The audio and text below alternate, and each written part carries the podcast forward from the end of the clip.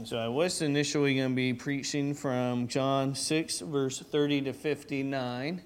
Um, still in development of that message. And so um, um, you could read the passage for this next week, though. Read over John 6, verse 30 to 59. And that's what we'll be preaching on um, next week, um, as long as I'm able to talk. Um, my wife is telling me I'm being too dramatic about getting my wisdom teeth pulled out tomorrow, and um, I'm talking like I'm going to be down and in bed for two weeks and stuff. And I just make fun of her. I go, Well, it's just not fair. When you get sick, you just get the woman cold, and I usually would just get the man cold. And with the man cold, you can't do any work. But the woman cold, God gives grace, and you could keep working, keep doing dishes, keep doing laundry, um, even while you're sick. And so God's given you guys grace in that area. But um, this won't be a cold, or this is surgery. So, of course, I act like I'm going to be out. But um, go ahead and turn to Psalm 26. Um, be in Psalm 26. Good to see Brother Al making it. Good. God bless you, brother. The light's on, right? Is it on? I better check, huh? All right, it's on. Yeah, thankful for Brother Al building this pulpit a few years ago, and he usually makes sure I have the light on. Amen. Um, Psalm 26. Let's go ahead and stand for the reading of God's word. It's not 50 verses or anything like that. But my understanding is that in the Old Testament, they would um, read through large portions, So, like possibly the um, whole, like all of Genesis standing up, and maybe throughout the whole Torah. I don't know, but Psalm 26 says, "Judge me, O Lord, for I have walked in mine integrity." I have trusted also in the Lord, therefore I shall not slide. Examine me, O Lord, and prove me. Try my reins and my hurt and my heart. For thy loving kindness is before mine eyes, and I have walked in thy truth. I have not sat with vain persons, neither will I go in with dissemblers. I have hated the congregation of evildoers, and will not sit with the wicked. I will wash mine hands in innocency, so will I compass thine altar, O Lord, that I may publish with the voice of thanksgiving and tell of all thy wondrous works. Lord, I have loved the habitation of thy house and the place where thine honor dwelleth. Gather not my soul with sinners, nor my life with bloody men, in whose hands is mischief, and their right hand is full of bribes. But as for me, I will walk in mine integrity. Redeem me and be merciful unto me. My foot standeth in an even place. In the congregations will I bless the Lord.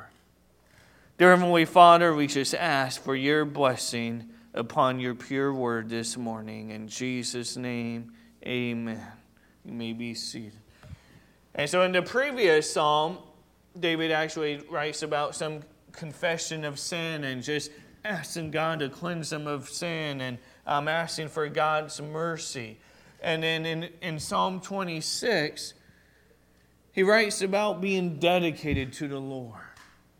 Being dedicated to the Lord, not conform um, to the things of the world, um, but to be dedicated to um, Jehovah God. And from this passage, I'd like to um, talk about um, traits of a fully devoted Christian. Who wants to be a devoted Christian? Anybody? We want to be devoted? Uh, I see hands everywhere. I think we all um, ought to want to be devoted to the Lord Jesus Christ. So, church, we want to be devoted to the Word of God, devoted to prayer, um, devoted to the Lord, devoted to evangelism. There's different things to um, say we be devoted to as a church.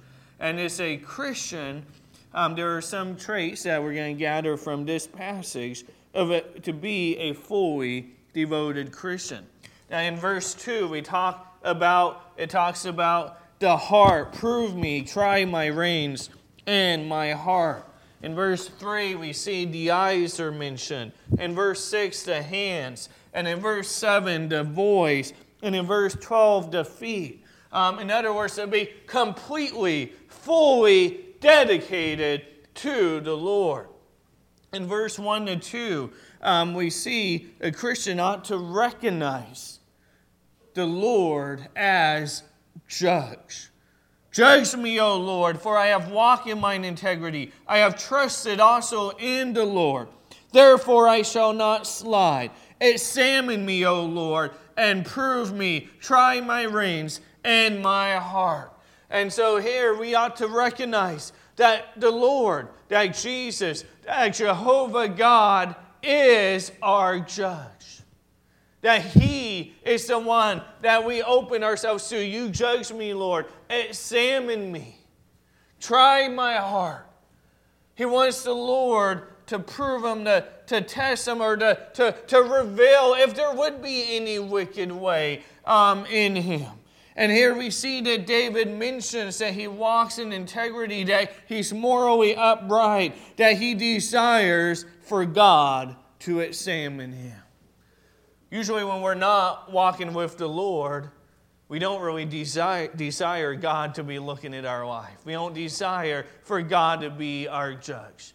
And that's why the skeptic, the atheist, um, continues to say no um, God, that there is no God, is they do not want to recognize there is a judge that they will face one day and they will be judged.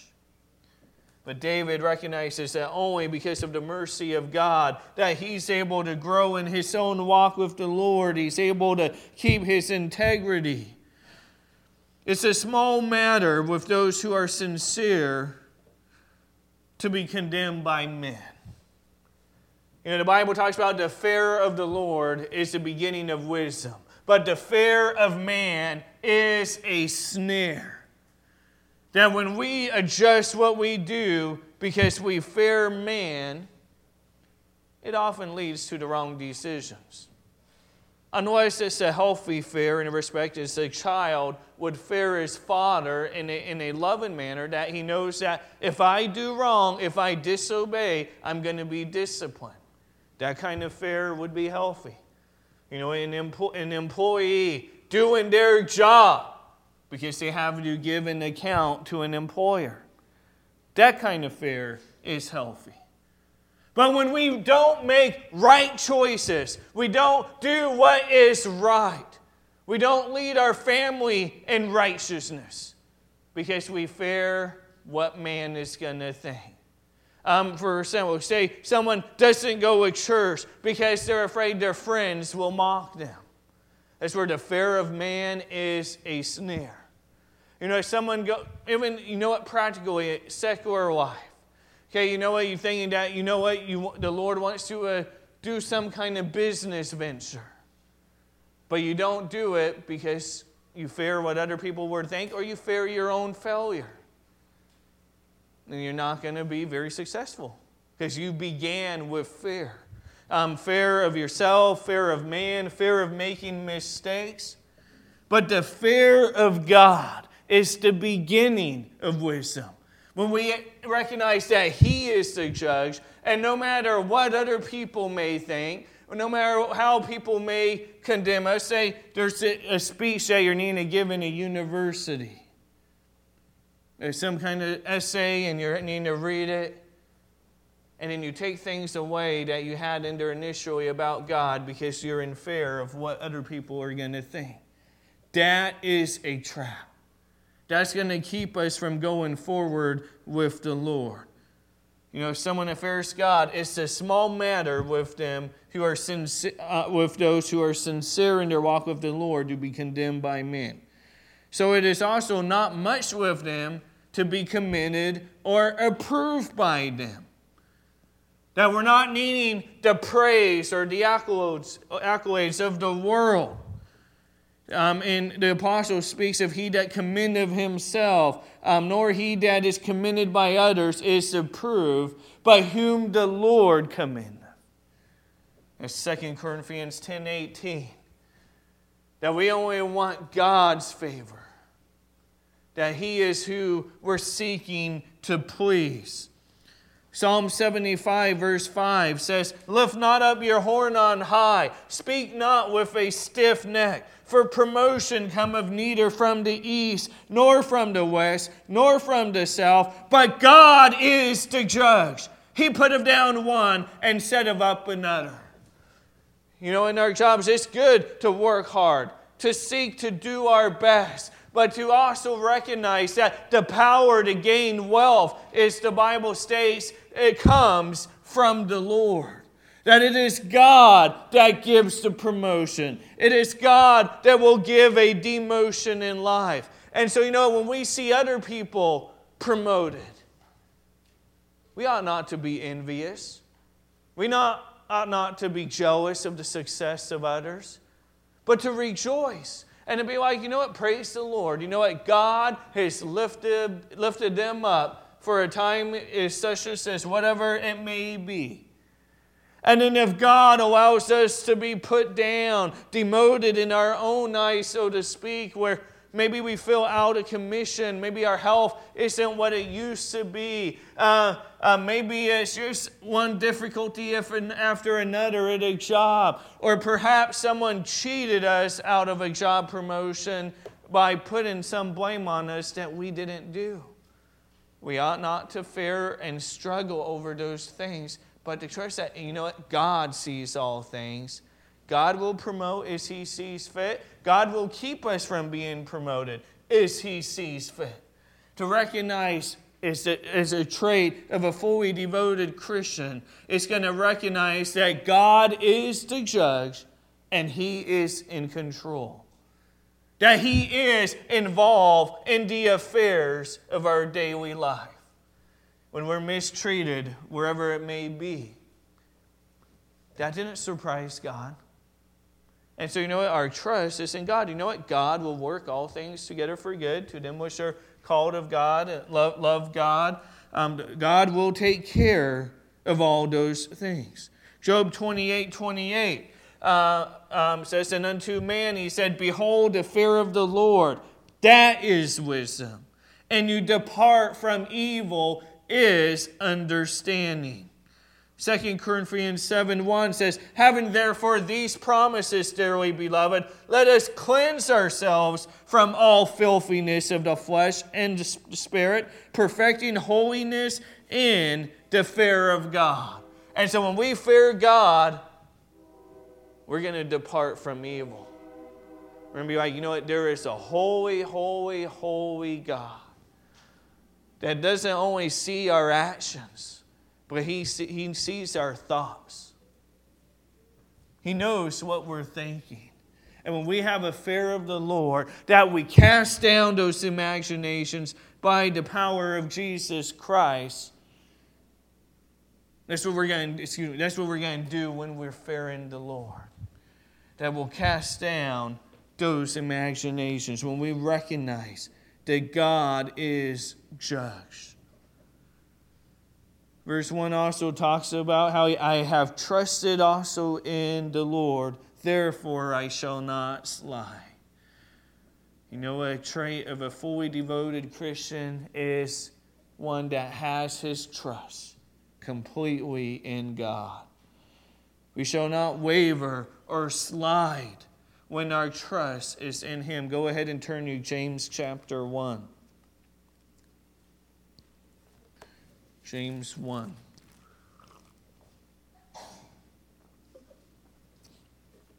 James 1 in verse 5.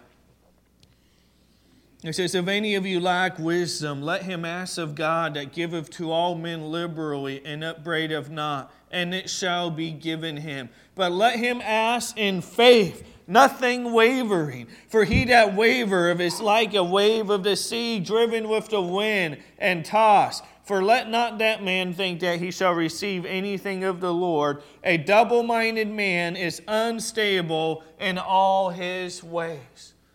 Oh, you know, when the Lord puts something before us, or there's a decision we need to make, But we need to put that decision in the Lord and that we trust in Him. That we don't have the wisdom, we don't know what to do. We ask God to show us the way. But when God shows us the way, we ought not to doubt. We ought not to question. You know what? God leads you in the day, in the light. We don't need to doubt in the night. We're to trust in God, to give Him our full trust. When God tells us something directly in His Word, we're to follow it, we're to obey it, even if we don't understand it. We're to trust in Him. And then when we pray for the leading of the Holy Spirit in our lives, we need to trust in that.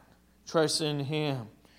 Psalm 27, Psalm 20, verse 7 says, Some trust in chariots and some in horses. They know what? They, they go into battle.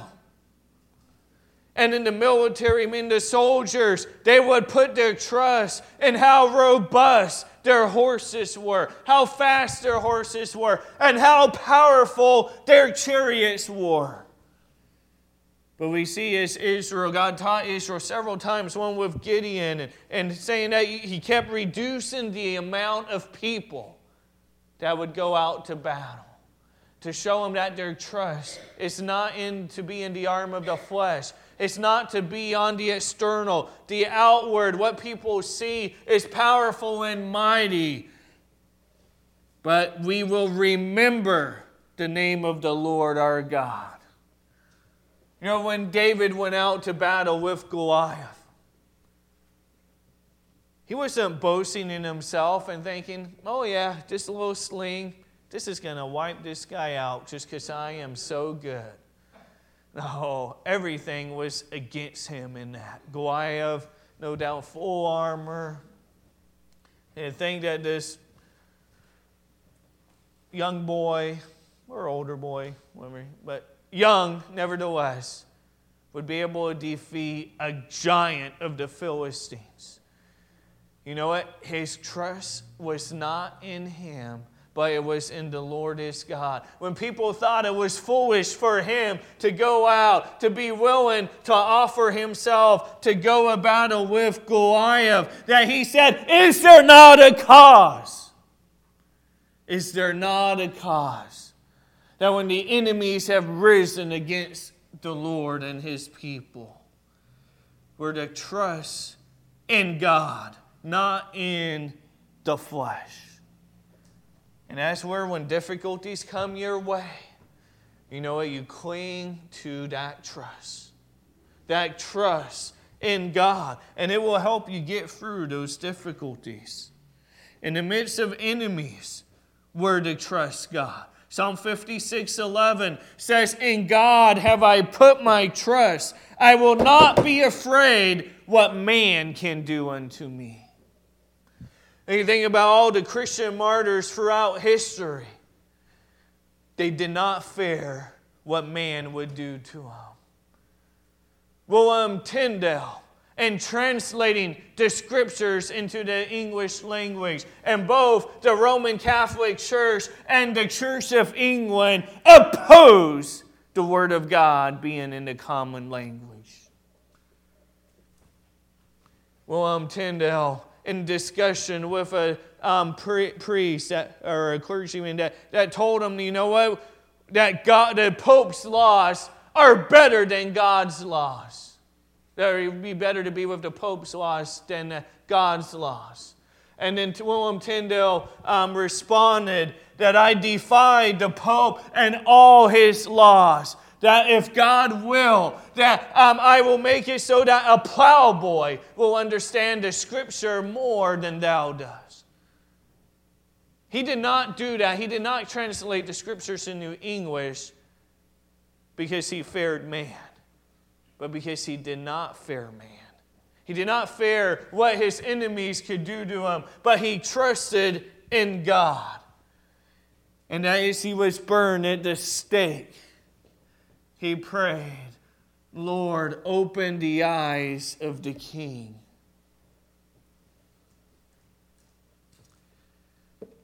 We see martyrs throughout history trusting God even when their enemies surrounded them, putting them to death. Faith is going to trust that God will accomplish His promises in our life. You know, why should I still when God has promised to supply my need? Even if He didn't, okay, even if He didn't, you know what, we still don't do wrong. But God has promised to supply for our needs. Why should we avenge for ourselves when the Lord will take up our cause, when vengeance belongs to the Lord? It is much better for the Lord to handle your enemies than for us to do it on our own, than for us to take revenge. You know, be kind, be gracious toward those that do us wrong. There may be times where you know you got to be firm, you got to take a stand. But in that, do not lose the Spirit of Christ. Do not give in to the flesh, but trust that God will handle things. Faith has confidence in God and that He will help guard us from sin. That He, with any temptation that comes our way, has made a way of escape.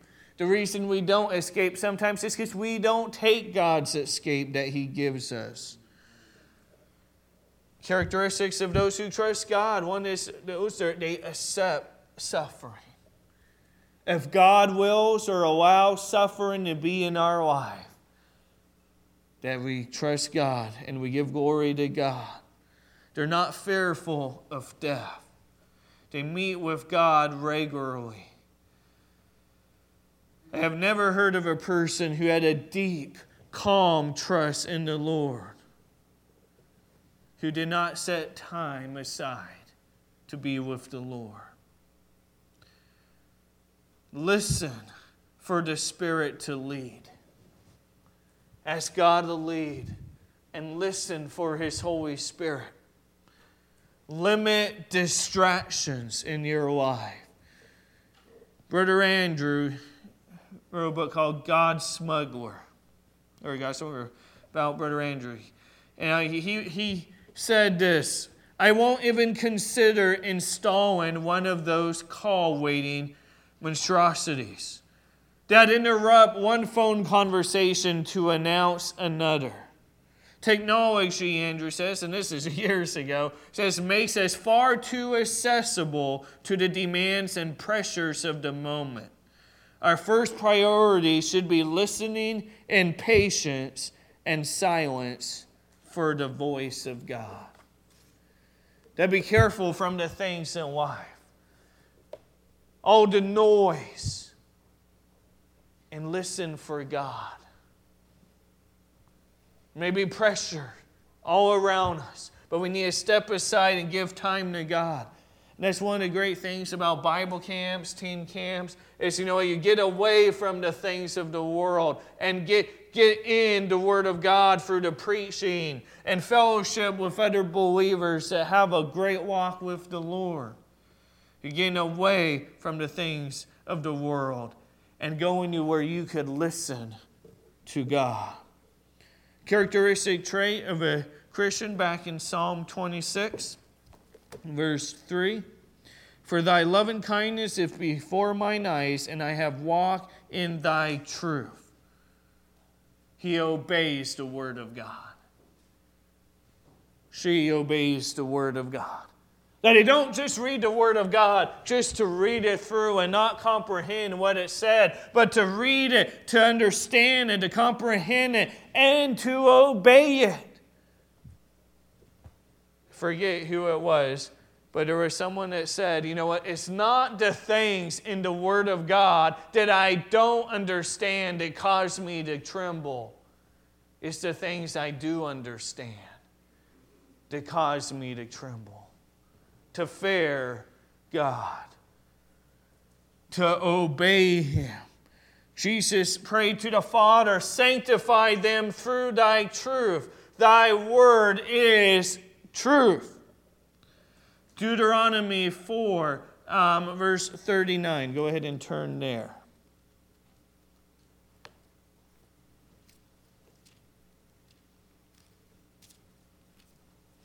Deuteronomy 4, verse 39. It says, Know therefore this day, and consider it in thine heart, that the Lord, He is God in heaven above, and upon the earth beneath, there is none else. He's God, He's Lord, He's judge. Okay? Thou shalt keep therefore His statutes and His commandments, which I command thee this day. Okay? God's given His commands. Again, what the atheist does not want to acknowledge, he does not want to acknowledge that he is under another that is more powerful than him. But why does God give us these commandments? Is it so we just feel like, oh, everything's negative? We can't do this, we can't do that? No, read on. It says, I command thee this day that it may go well with thee and with thy children after thee, that thou mayest prolong thy days upon the earth, which the Lord thy God giveth thee forever. That we obey God is for our benefit. Now we're to do it to glorify the Lord, but God gave his commandments for our own benefit. Thou shalt not commit adultery. That's for our benefit. That's for our family unit. Thou shalt not steal. Again, you know what? God doesn't desire for stuff to be stolen from you, and neither shall we steal from others. The commandments are given for our good. In first, verse 4 to 5 of Psalm 26,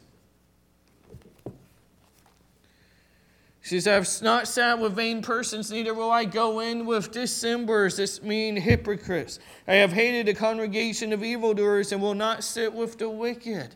Now we see that there is a separation from the enemies of God, that are not helping the enemies of God to continue to do things against the work of God. One said this Not only the profane, but the vain are to be shunned by us. All those who live for this life only are vain.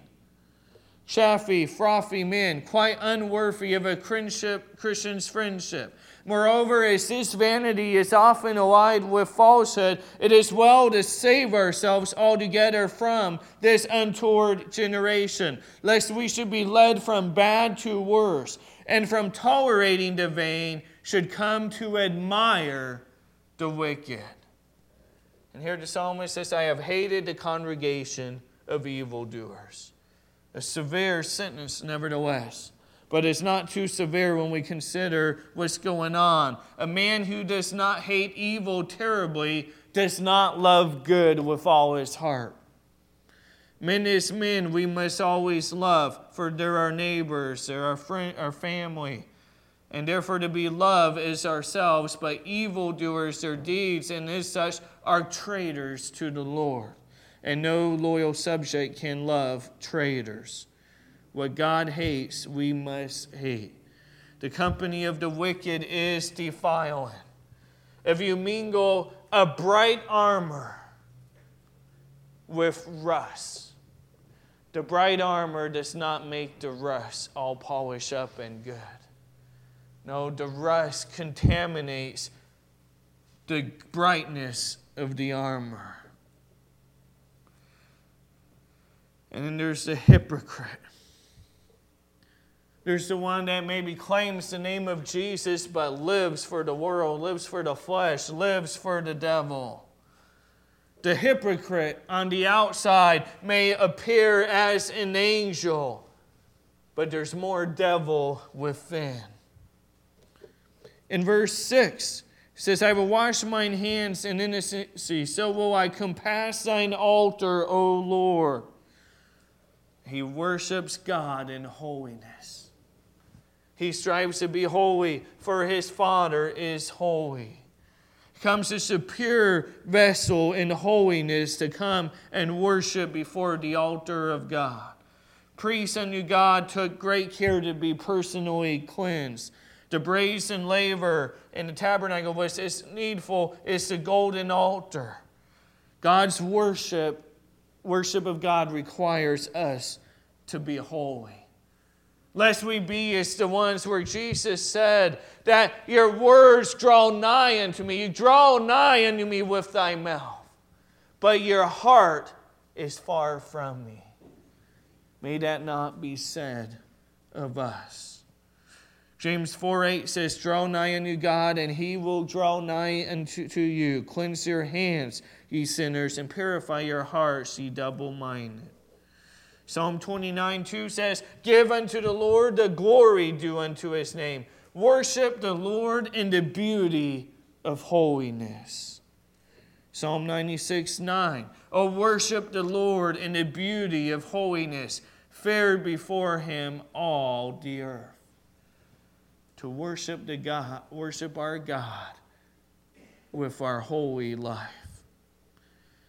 Verse 7 says that I may publish with the voice of thanksgiving and tell of all thy wondrous works.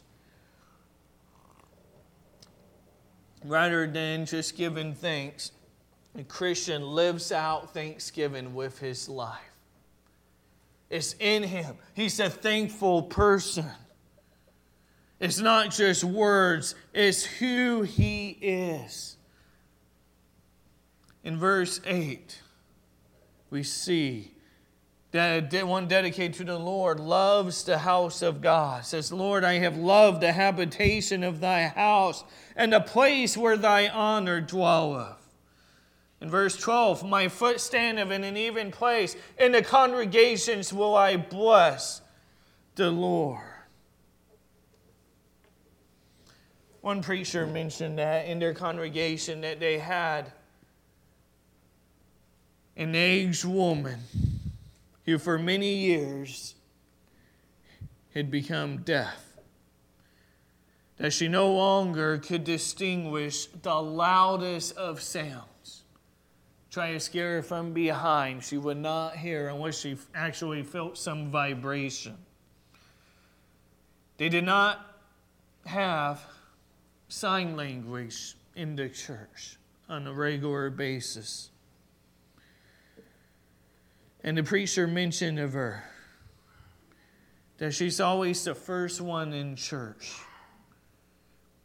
When someone was able to sign and ask her the reason she was so constantly in church, when she could not hear, she could not see, she did not know the messages that were being preached, she did not understand the prayers that were being said.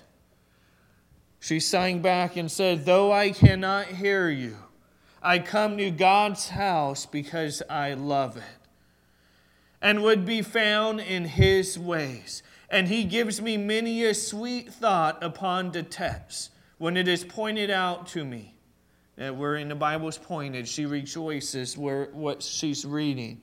Another reason is because there I am in the best company. It is the more immediate presence of God and among His saints the honorable of the earth. I am not satisfied with serving God in private. It is my duty and privilege to honor Him regularly in public. Someone that got so much in church, though she could not hear. Dedicated Christian loves to be in the house of God. That it's a priority that it's not an afterthought. That it's not, oh, if we have time after all our sports, all our events, then maybe we'll make it a church. No, the church house. Being in the sanctuary of God is a priority. In verses 9 to 11, we see that he could not be bribed, he could not be sold. And it's in 1 Samuel 8 3 says, And his sons walked not in his ways, but turned aside after lucre and took bribes and perverted judgment. That's not what we're to do. We're to be as David, who would not take any types of bribes. He resists the temptations of the devil. He is steadfast and faithful that is dedicated to the Lord. Marla Runyan gave her all to qualify for the Olympic Games in 1996. but her best time finished short of the mark to make the United States team. But instead of being focused on her failure, she returned in 2000 and made the team for the Sydney Olympics. Her eighth place finish in the 1500 meter race was the best finish ever for a United States woman runner. The thing that makes her accomplishments even more remarkable is that she was legally blind. She is the first legally blind athlete to ever qualify for and compete in the Olympic Games. After her Olympic career was over, she switched to running marathons and in 2002 posted the second fastest uh, marathon time ever by an American woman. She could only see shapes and blurs. But she says that her lack of vision is actually an asset.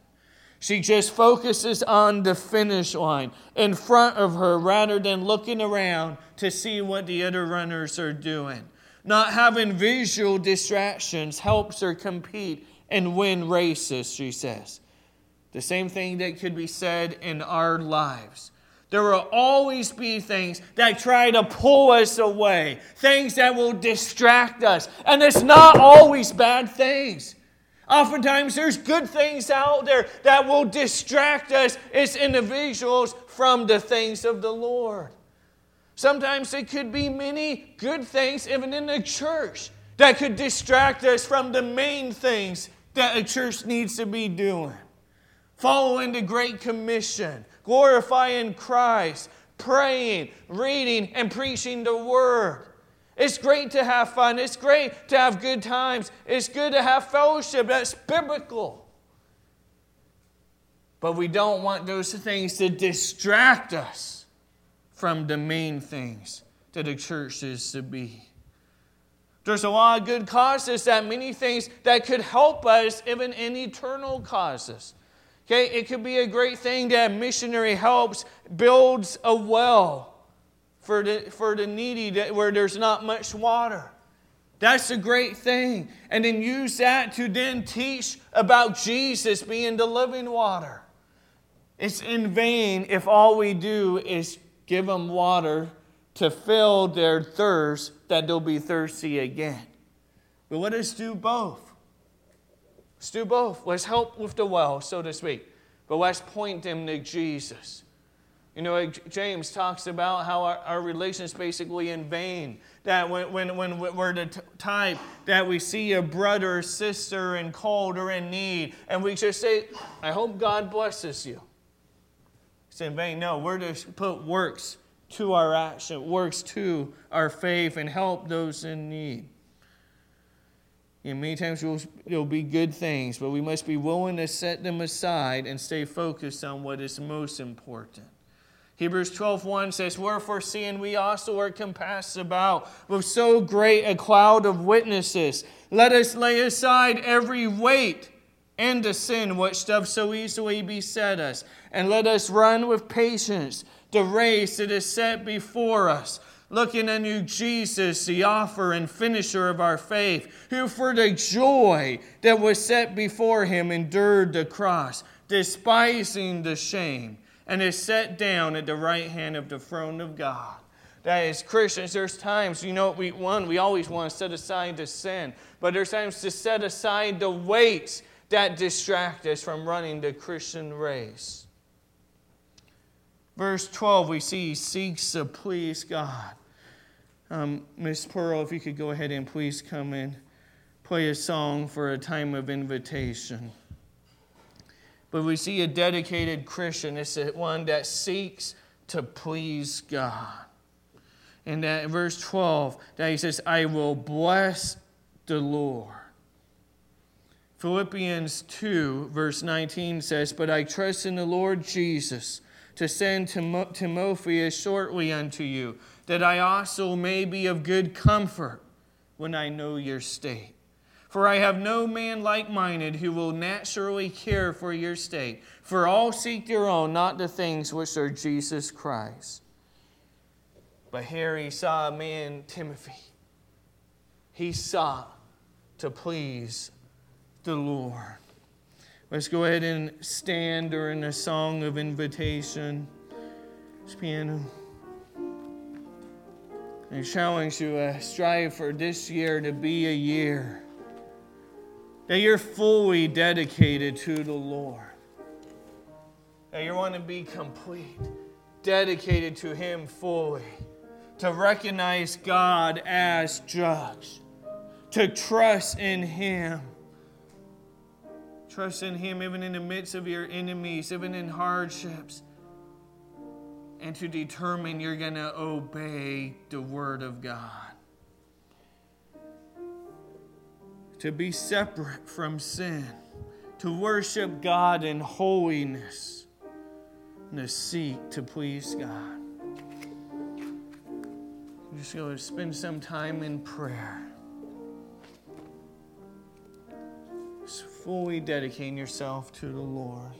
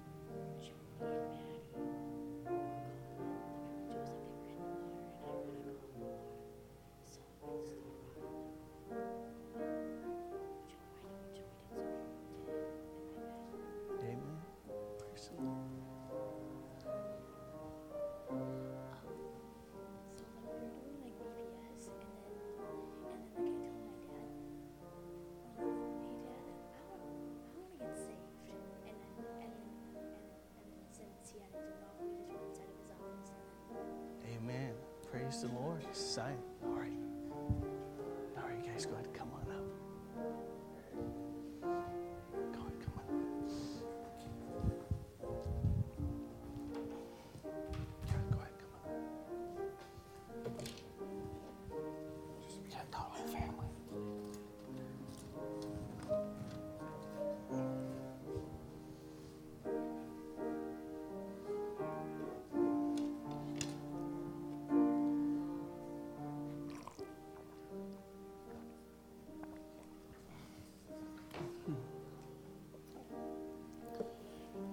Right, this morning, uh, Ellen, Nicole, and family.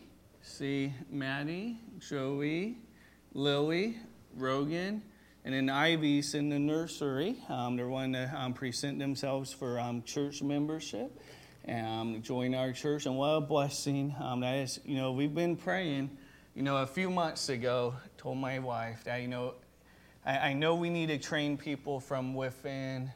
I was like, Lord, I need some help. Could you send someone from out of state? Didn't want someone local from a church, just a church split or someone leaving church. But could you send somebody from out of state, from an independent Baptist church, to come be a help, um, to come serve, to co labor with? And then God's led your family here. And um, that's something we've been praying, um, in our prayer meeting as well before you were here. And uh, you know, the Bible says the laborers are few, but you know, the, the many are called. And so um, I'm excited. And uh, talked to um, um, their pastor back home yesterday, and I had a great talk with um, him. And of course, they were sad to see him go. Um, they don't want to see him leaving. Uh, um, they love him. He said that there will be nothing but a blessing um, to the church family and just kind of went on and on and on. I asked um, several questions and everything, and he just went on and on about how wonderful they are. You would think that they're like um, Joseph and Daniel, whom we don't know any of their faults and stuff. And, and so, uh, um, do you want to give a word of testimony or anything about Lord leading? Sure. Well, I mean, uh, for myself, um, testimony wise, I, I, didn't grow up in a Christian home. There's nobody in my family who's saved. My mom and my dad um, are, are definitely not saved. They're far from the Lord. And, um, you know, they kind of took the, the stance of, we'll kind of let you figure it out for yourself, is what they used to always tell me. Uh, we want to let you decide for yourself. Um, joined the military, and uh, in Nicole, uh, my wife, she had grown up Lutheran, so she always had the, the thought process that she kind of wanted to get back um, into going to church. Just the, the literal act of coming and, and putting your hiney in a seat um, seemed like it was something that she um, wanted to get back into, right? Um, so when, when we got out of the military, we came back, we actually moved um, not far from an independent fundamental Baptist church, our home church, Heritage Baptist Church, not our home church anymore, but our church back home. And Nicole started going a few times and had talked to them about joining, um, but she was not scripturally baptized. Um, she was sprinkled as a baby. So she had been going back and forth seated. a few times. Sorry. She had gone back and forth a few times, and um, one Sunday I went with Nicole to church, and I always think back on that, that that was just Lord's grace um, being able to call me as an unbeliever. If you would ask me 9.9 times out of 10, Alan, do you want to go to church today? I would have said, absolutely not, right? And but Nicole just happened to say, hey, I'm going to church today. I said, you know what? I'll come with you, right? Just like it was something flippant to do. Sat basically in the same row we sit in here, um, second row, and, and sat there and listened to Pastor preach uh, a salvation message on a Sunday morning, and I felt the Lord's draw to me. But I was too afraid to come forward during the invitation because I didn't really know anybody, and I had never really been to church before in my entire life, so I was very nervous to come forward during the invitation. But again, as Lord directs your path, Nicole had been coming several times before and had been talking to Pastor about joining. So at the end of the service, she went into his office to talk to him about joining again, and he started leading her through um, salvation and needing to get scripturally baptized and, and why that's important and what that symbolizes. And as I sat in there and listened to that, I just couldn't take it anymore. And I said, I think I want to do that. And, and uh, so I was saved that morning at Heritage Baptist Church in Roscoe, Illinois. Nicole was saved not long after, and uh, we were scripturally baptized together. And then as we've had children, I mean, we already had Madeline. She was pregnant with Joey at the time. And as we've had more children, I've, I've been blessed to be able to see the Lord work in my family. And uh, everyone, all the kids in my family have been saved, um, except for Ivy, who is still small and ignorant to those things, but uh, she's doing her votions every day, as she says. Um, so hopefully the Lord will be able to work in her heart as well. So um, thank you guys so much for being warm to, to me as I was here by myself before my family came. And thank you for being very accepting of, of my family as we've been here as well. We look forward to serving alongside and coming alongside you guys. Amen um, when I was talking to the pastor too, like he, he was um, the, he served as the assistant pastor and youth pastor um, at the church there, and did they did both did a lot with the vacation Bible schools and everything too, and and then they were praying, they were seeking the Lord on the church plant, um, planting a church nearby there too, but the Lord closed those doors and. And pastor said, of course, first, you know what, disappointing, but you know what, God's will, you know what, triumphs our own will and um, don't, um, didn't understand it. And I told him, I go, you may not like me for this, but I know why. It's because I've been praying. I've been praying for the Lord to send somebody from out of state, from Independent Baptist Church that moves here. We're not a military town. It's not like we're always getting this influx. And then um, he seemed to kind of tear up a little bit and to rejoice at the same time. And so, um, all in favor of receiving them in their church membership, say a hearty amen. Amen. Any opposed? All right. I didn't think so. If you um, go ahead and go out to the foyer and be ready for um, people to greet you, and you guys give them the right hand of fellowship. Believe it's going to be an exciting year for our church.